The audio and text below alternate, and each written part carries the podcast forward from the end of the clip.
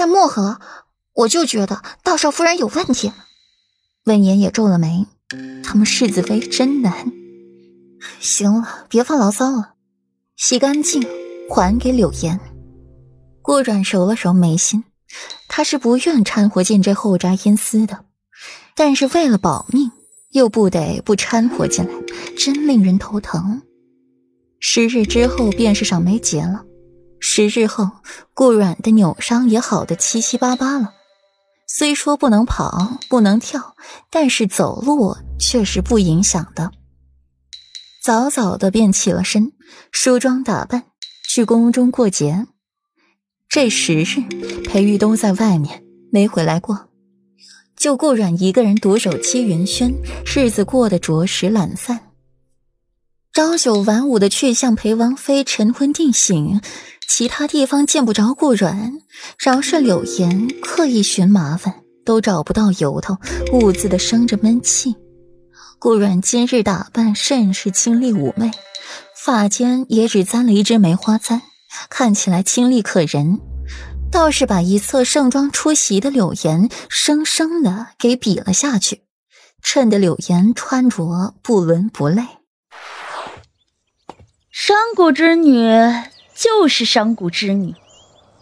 一道傲气的声音响起，顾阮不用扭头看，便知是裴月。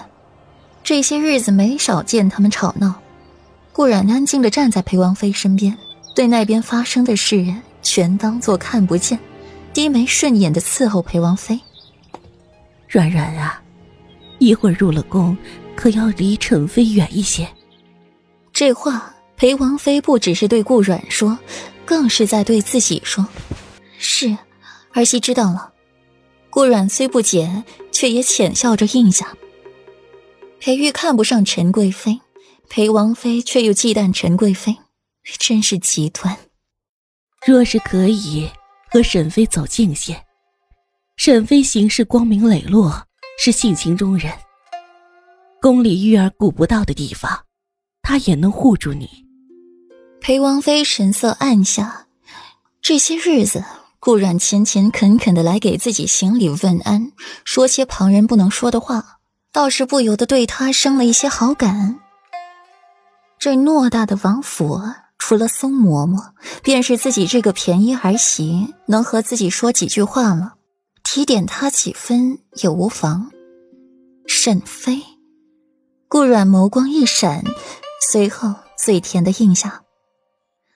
上了马车，愕然看见裴玉端方雅致的坐在马车的软榻上看书，一边还放着了一颗夜明珠，用浅黄色的轻纱盖住，晕染开暧昧的光彩。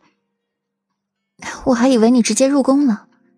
顾阮愣了愣，翻身进去，坐在一边。十天没回来，去哪儿了？刚坐进裴玉，就闻到一股久违的女儿香。顾阮凤眸一眯，又去看他的小表妹去了。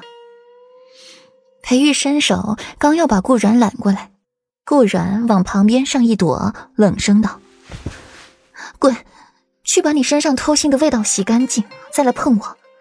表哥表妹天生一对，这话果然不假。”裴玉却是乐了，仔细的闻了闻自己衣袖上的味道，依旧是淡淡的墨竹香气。何来的偷腥之味儿？小美人儿是愈发的会胡说八道了。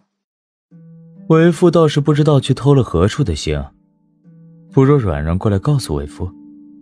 裴玉拉过了顾软，抱在怀里，嗅着顾软身上的香气，墨眸染上了几分疲倦。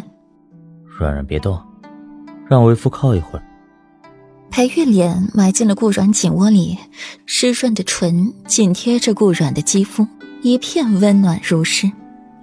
果然，正要挣扎着远离裴玉的顾软，听到了裴玉带着疲倦的声音，不动了，手掌轻轻的拍着裴玉的背，嘴上却是不饶人：“怎么，在你小表妹那儿没睡好？”若然提起这个名字，顾软心底就堵得慌。裴玉对女子皆薄情，唯独对那若然宠爱有加。好几次病重的消息传回了七云轩，裴玉都是面不改色的起身，穿衣离开了戚云轩，去别院探望他表妹。甚至有几次，他们欢爱情动极致时，裴玉也是毫不犹豫的抽身离开，看都没看自己一眼。如今行为更是大胆，夜不归宿，十天不回家。今天好不容易见了，身上还沾满了女儿香。